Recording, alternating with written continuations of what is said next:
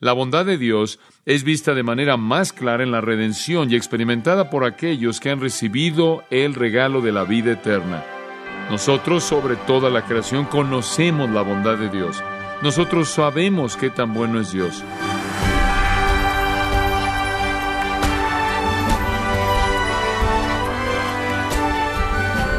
Imagine que alguien se ha tropezado y no se levanta, pone la culpa en alguien más y se queda allí en donde se cayó. ¿Le parece esto lógico o ilógico? Bien, Cristo fue tropiezo y ha sido tropiezo para muchos que a pesar de saber que han sido derribados por Él, debido a su poder y grandeza, permiten que el orgullo no les deje levantarse y por lo tanto permanecen en su estado caído.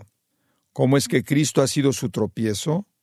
El pastor John MacArthur responderá esta pregunta mientras continúa con su estudio titulado Los privilegios del creyente, seguridad y afecto, en gracia a vosotros.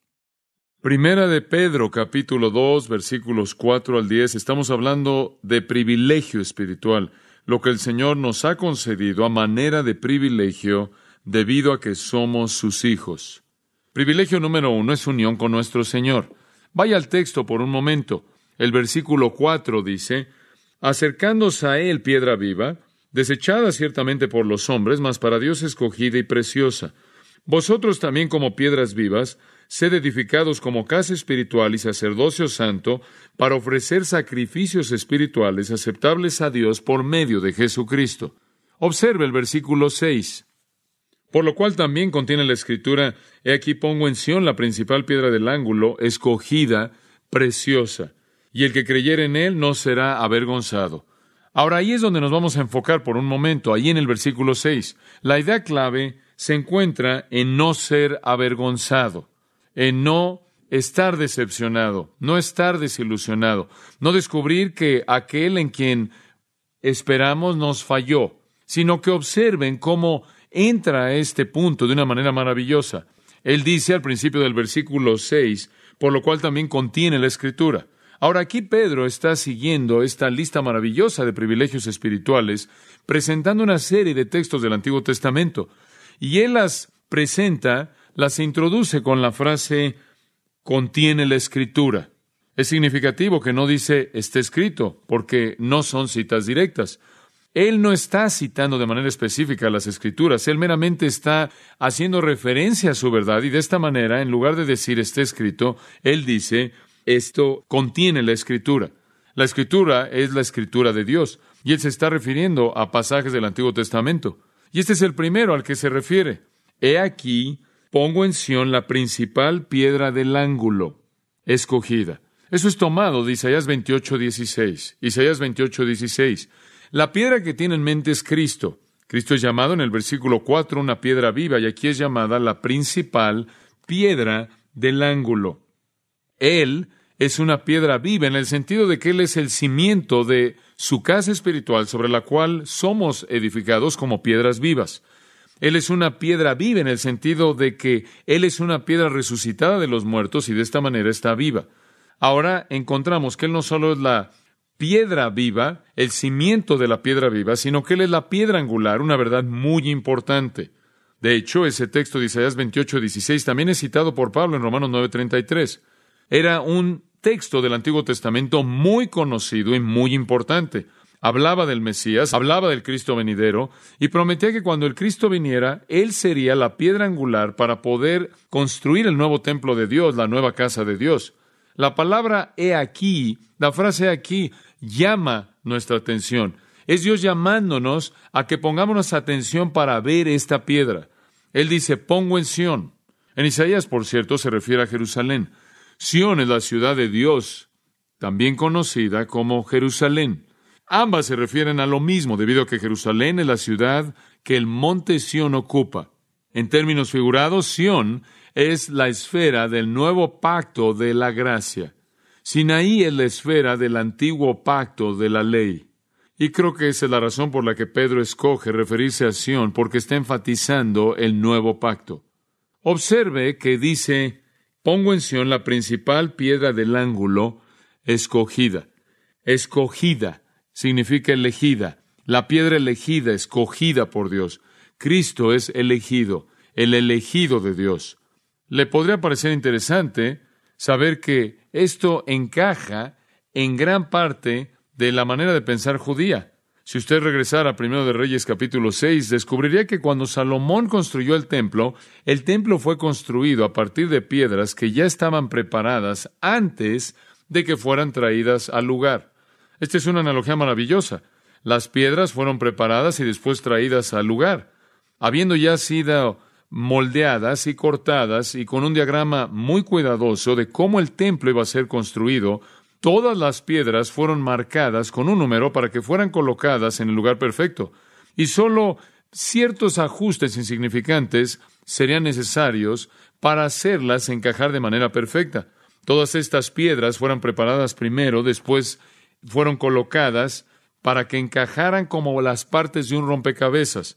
Y qué hermosa analogía es esa del hecho de que cuando el Señor decidió construir el nuevo templo de personas del pacto, bajo el nuevo pacto, cuando Él determinó construir la casa espiritual, a partir de la piedra angular hacia arriba, todos ellos fueron elegidos, todos ellos fueron preparados previamente para ese destino, todos ellos fueron hechos diseñados para que encajaran juntos en un patrón perfecto por parte del Espíritu de Dios, quien sería el constructor y organizaría la piedra de acuerdo con su posición elegida.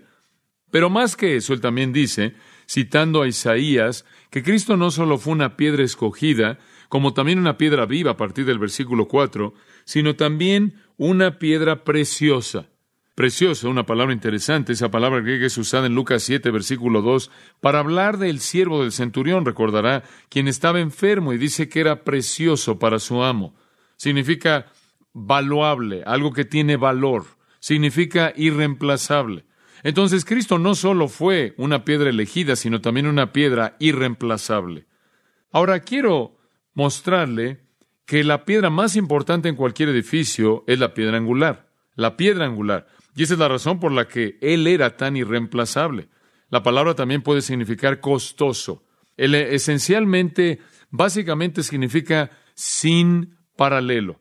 Esa es la razón por la que digo irreemplazable, y esa es la razón por la que digo que irreemplazable es una buena manera de expresarlo. Pero piedra angular es muy, muy importante.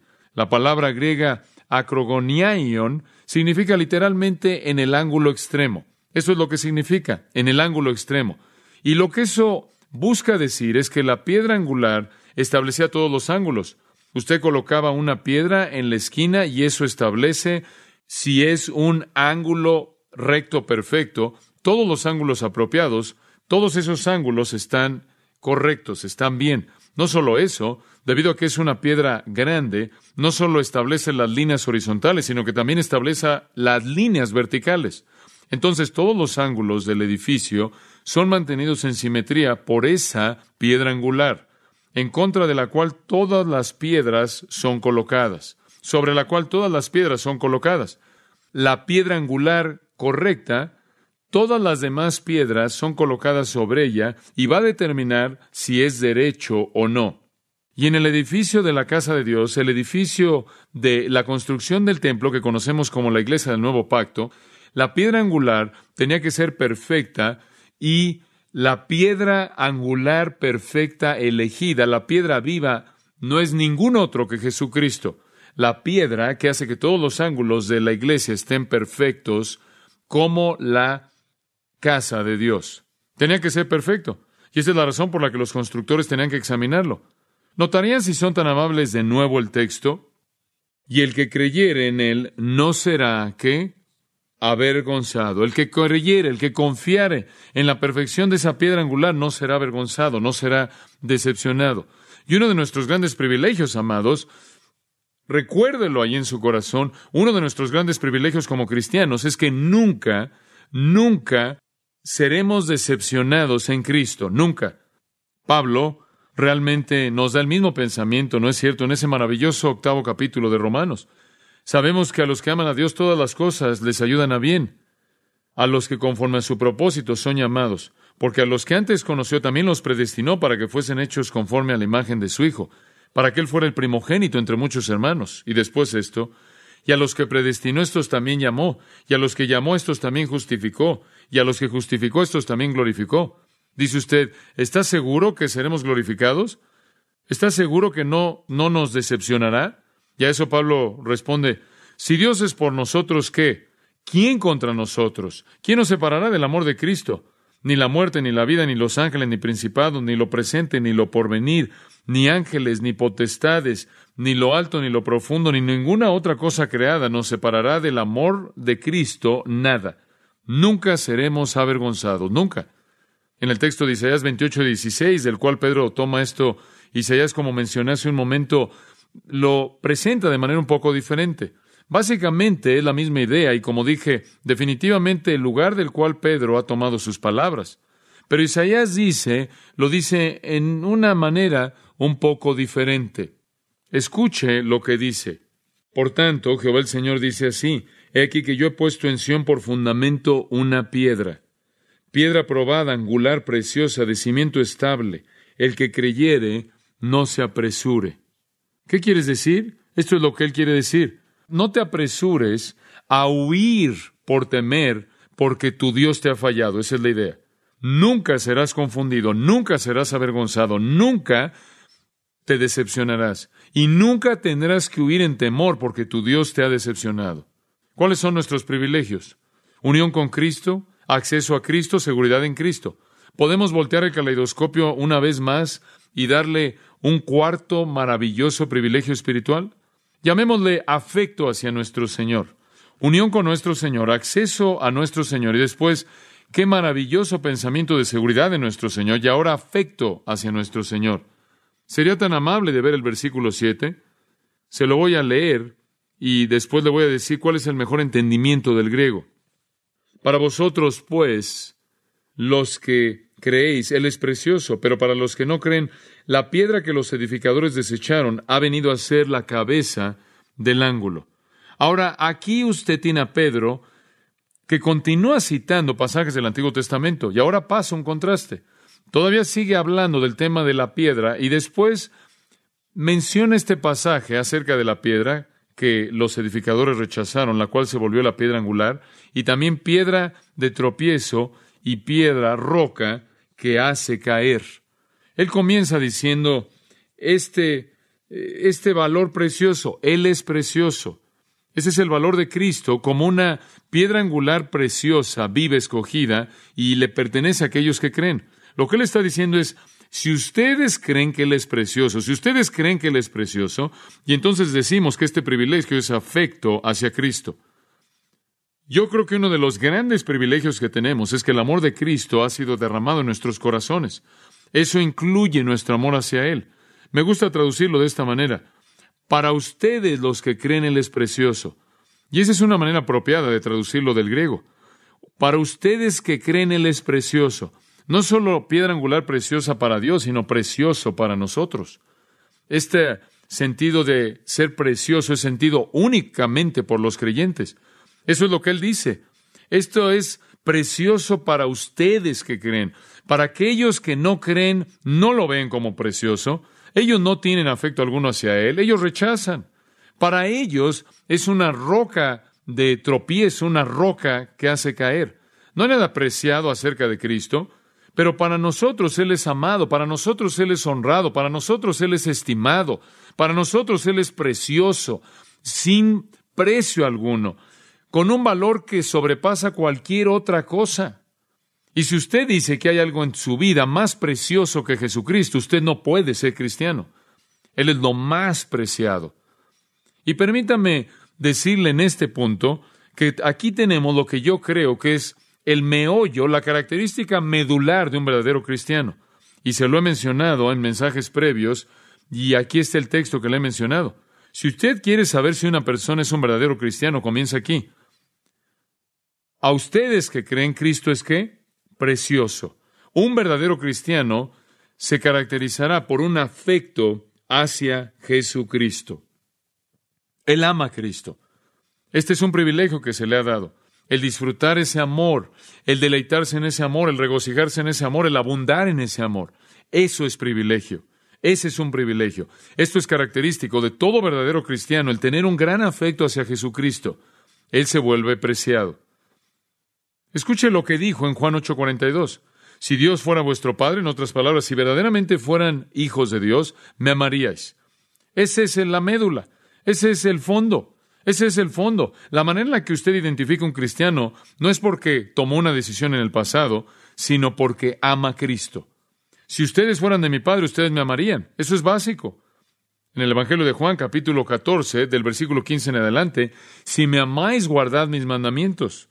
Y después versículo 21, el que tiene mis mandamientos y los guarda, este es el que me ama, y el que me ama a mí será amado por mi Padre, y yo lo amaré. Como puede ver, ser un cristiano consiste en amar a Dios. Tiene que ver con amar a Cristo y obedecerlo. Versículo 23, si alguno me ama, guardará mi palabra y mi Padre le amará y yo vendré y vendremos a él y moraremos con él. Después versículo 24, el que no me ama no guarda mis palabras y puede ver la salvación, obediencia y amor lo mismo. Y puede ver ahí la salvación, obediencia y amor lo mismo. Usted puede hablar de una persona como cristiano porque creyó en Cristo. Puede hablar de una persona como cristiana porque como característica de su vida obedece a Cristo. O puede hablar de una persona como cristiana porque ama a Cristo. Eso es básico, amar a Cristo. En el capítulo 16 es casi como si Juan quiere hacer eco de sus palabras. Versículo 27 dice, porque el Padre mismo los ama porque ustedes me han amado a mí y han creído. Creer en Cristo y amar a Cristo van de la mano, son inseparables. De regreso, partiendo del Evangelio de Juan, un texto familiar en Mateo capítulo 10, la gran sección del discipulado, viendo en el versículo 37, Jesús dijo, el que ama a padre o madre más que a mí no es digno de mí y el que ama a hijo o hija más que a mí no es digno de mí. Y de nuevo le recuerdo que esto es básico en la salvación, el tener un amor supremo hacia Jesucristo, un amor supremo hacia Jesucristo, un amor, un amor contundente hacia Jesucristo, un amor abrumador. Pablo dice en 2 Corintios 5, el amor de Cristo me constriñe. ¿Y cómo se manifiesta ese amor? En obediencia, en obediencia. Creer significa amar, amar significa obedecer. Pero regrese a nuestro texto. Pero para los que no creen, para los que no consideran a Cristo preciado, lo opuesto es no creer y para ellos no es una piedra preciosa. Esta es la piedra que los edificadores desecharon, la cual ha venido a ser la cabeza del ángulo. Aquí él retrata al mundo viendo la piedra del ángulo y diciendo, no, no creemos que la alineación está correcta. Esta no es la piedra que queremos. Desháganse de esta piedra. Aviéntenla ahí en el montón de basura. Y aquí Pedro cita el Salmo 118, versículo 22. Ese es el texto del Antiguo Testamento que él cita aquí. La palabra rechazado o desecharon significa haber rechazado después de una evaluación cercana. Ellos examinaron a Cristo, lo vieron, los fariseos, los gobernantes religiosos, los líderes, y dijeron, no, no lo queremos. Él no es la piedra que queremos. Y usted sabe, cuando lo piensa, la historia entera es casi como una historia con un fin sorpresivo. Y aquí así es, y así es la historia. Los judíos, los judíos religiosos, estaban ahí listos para construir un reino para Dios, los fariseos saduceos, los somos sacerdotes, ancianos, escribas, y están buscando y buscando y esperando que se aparezca la piedra angular, orando porque, orando por el Mesías. Toda madre judía esperaba que pudiera ser la mamá del Mesías. Pasan los siglos conforme esperan y esperan, y siguiendo el término de la época del Antiguo Testamento, 400 años, ningún profeta y sus corazones están anhelando al Mesías y están anhelando para ver quién es. Después Juan el Bautista viene y dice el Mesías se acerca, el reino está cerca, y entonces están, eh, están listos para examinar y ver si la piedra angular ya vino. Y finalmente uno viene y su nombre es Jesucristo. Y Él se está ofreciendo a sí mismo como la piedra angular sobre la cual se va a edificar el templo de Dios, la iglesia. Y entonces sus líderes religiosos lo examinan y hacen un escrutinio de Él y lo cuestionan, los saduceos lo cuestionan y los fariseos lo cuestionaron y los principales sacerdotes lo cuestionaron y los escribas lo cuestionaron y los ancianos lo cuestionaron y lo examinaron y lo levantaron y lo voltearon y lo midieron y cuando terminaron lo desecharon y dijeron, esta no es la piedra que queremos. Él no encaja. No es el tipo de Mesías que queremos. Queremos un benefactor político, terrenal, militar. Y lo desecharon. Y todavía lo están haciendo el día de hoy. Todavía están diciendo, no es el gobernante que queremos.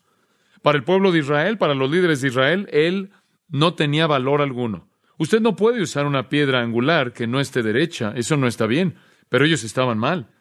Y para Dios y para nosotros Él es precioso. Él es elegido. Y nosotros que creemos en Él nunca seremos qué? Avergonzados. Pero este, este aspecto de ser preciado es solo para aquellos que creen. El resto que no creen, no. Es una piedra que los edificadores desecharon y fue profetizado en el Salmo 118, 22, que lo rechazarían y lo rechazaron. Pero era la misma piedra que rechazaron la que se volvió la piedra angular. Y no terminó ahí. Observe el versículo 8. Él también no solo se convirtió en la cabeza del ángulo, ahora Pedro cambia su metáfora un poco y dice, y piedra de tropiezo y roca que hace caer. Y esto es citado en Isaías 8, 14 y 15, y él está tomando de ese rico conocimiento del Antiguo Testamento. En Isaías 8, 14 y 15 usted tiene al Mesías presentado como una piedra de tropiezo y roca que hace caer. ¿De qué está hablando? ¿A qué se refiere eso? A juicio, él hace que los hombres caigan. Él hace que tropiecen. Una roca de tropiezo sería una roca que hace que los hombres se caigan y van, van moviéndose en el camino. Una roca que hace caer. Es un risco contra el cual literalmente los hombres son aplastados. Entonces, usted tiene a los hombres que van caminando por el camino y es como si ellos se tropiezan en la piedra de tropiezo y entonces son aplastados contra la roca en la que caen. Lenski dice, deberías leerse una roca de tropiezo y roca que hace que su cerebro se reviente. Y esa piedra, ¿no es interesante? Esa piedra que fue la piedra angular que desecharon, terminaron tropezando sobre ella y siendo aplastados por ella. Pedro pasa de litos, la piedra pequeña, Petra, la roca masiva contra la cual los hombres que no creen finalmente son aplastados. Cristo es esa piedra que aplasta. Escuche lo que dijo Jesús en Lucas 20, versículo 18. Y todo aquel que cae en esa piedra será despedazado, pero en aquel en quien cae lo va a destrozar como el polvo, literalmente lo va a hacer talco. ¿Y por qué sucede eso? Versículo 8 dice, porque tropiecen, versículo 8 en la palabra, siendo desobedientes. ¿Qué palabra? El Evangelio. Son desobedientes al Evangelio. La incredulidad y la desobediencia reflejan el mismo estado no salvo. La fe o creer y la obediencia reflejan la misma condición salva. Él o es la piedra angular o la Petra Scandalon, la barrera de roca contra la cual los hombres son aplastados. ¿Y por qué se vuelven una roca de juicio? Porque los hombres rechazan la palabra, no obedecen la palabra. ¿Qué es la palabra? El mensaje del Evangelio, a lo cual fueron también destinados. Ellos recibieron exactamente lo que demandó su decisión. Quisiera mencionar que su desobediencia no es destinada, su incredulidad no es destinada o determinada, su condenación es determinada debido a su incredulidad. La paga por su pecado es determinada debido a la incredulidad. ¿Qué dijimos que era este punto? Tenemos afecto hacia Cristo. ¡Qué privilegio! Hay un mundo de personas y así han sido desde el tiempo en el que Cristo vino por primera vez y lo rechazaron. Para ellos es una piedra inaceptable. Él no va a ser la piedra angular en el templo religioso que ellos construirán. Ellos lo desechan, lo hacen a un lado y van a tropezar en él y van a ser aplastados y hechos talco por él en juicio. ¿Por qué? Porque son desobedientes al Evangelio. Y a partir de esa desobediencia viene su destino determinado de condenación. Pero para nosotros, por la bondad de Dios y su gracia, Cristo no es una piedra de tropiezo, no es roca que hace caer para nosotros. Él es una piedra angular preciosa, viva, preciosa, y lo amamos. Y Él es precioso para aquellos que creen. ¿En qué Dios cree usted? ¿Cree en el Dios bueno, el Dios de la Biblia? ¿El Dios que da a su pueblo de manera inmerecida estos privilegios, unión con Cristo, acceso a Cristo, seguridad en Cristo y afecto hacia Cristo. Y amados, eso ni siquiera es la mitad de la lista. El caleidoscopio se va a voltear seis veces más antes de que estemos llenos de los privilegios espirituales que vienen de la bondad de nuestro gran Dios. Oremos juntos. Padre, gracias por este maravilloso tiempo juntos.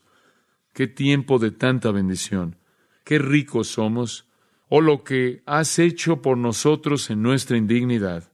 Gracias por los privilegios y Señor, aun conforme pensamos en los privilegios, el privilegio de la seguridad en ti, pensamos en el hecho de que nunca seremos avergonzados y nunca seremos decepcionados y nos decimos a nosotros mismos, deseamos que tú pudieras decir lo mismo acerca de nosotros, porque debemos decepcionarte con tanta frecuencia. Te avergonzamos con tanta frecuencia, perdónanos. Tú tienes todo derecho de avergonzarte de nosotros y no te avergüenzas. No tenemos derecho de avergonzarnos de ti y sin embargo nos avergonzamos. No tenemos derecho de decepcionarnos en ti, sin embargo algunas veces nos decepcionamos, estamos tan mal. Tú tienes toda razón de vernos y desecharnos y decir indignos. Pero nunca haces eso y de esta manera nunca nos decepcionas, estamos tan seguros en ti. Y después saber que nos has permitido amarte, sentir el gozo, el gozo abrumador de ese afecto, gracias por ese privilegio, llenando nuestros corazones con ese amor que sobrepasa todo, que hace que la vida sea rica aun cuando no hay nada humanamente a nuestro alrededor. Podemos deleitarnos en el amor que tenemos hacia ti.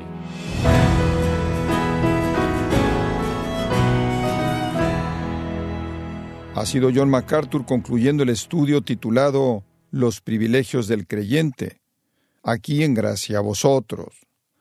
Permítame recordarle que puede descargar la serie completa de nuestro estudio titulado Los privilegios del creyente en nuestra página gracia.org.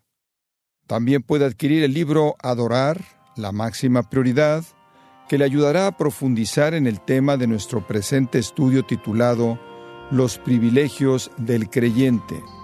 Si tiene alguna pregunta o desea conocer más de nuestro ministerio, como son todos los libros del pastor John MacArthur en español o los sermones en CD que también usted puede adquirir, escríbanos y por favor mencione la estación de radio por medio de la cual usted nos escucha en gracia a vosotros.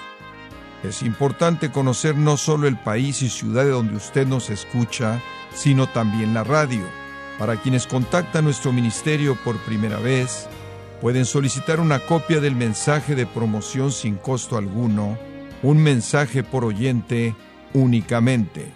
Si usted vive en los Estados Unidos o Puerto Rico, escríbanos a Gracia Vosotros, P.O. Box 4000, Panorama City, California 91412 o puede escribirnos a través del siguiente correo electrónico radio arroba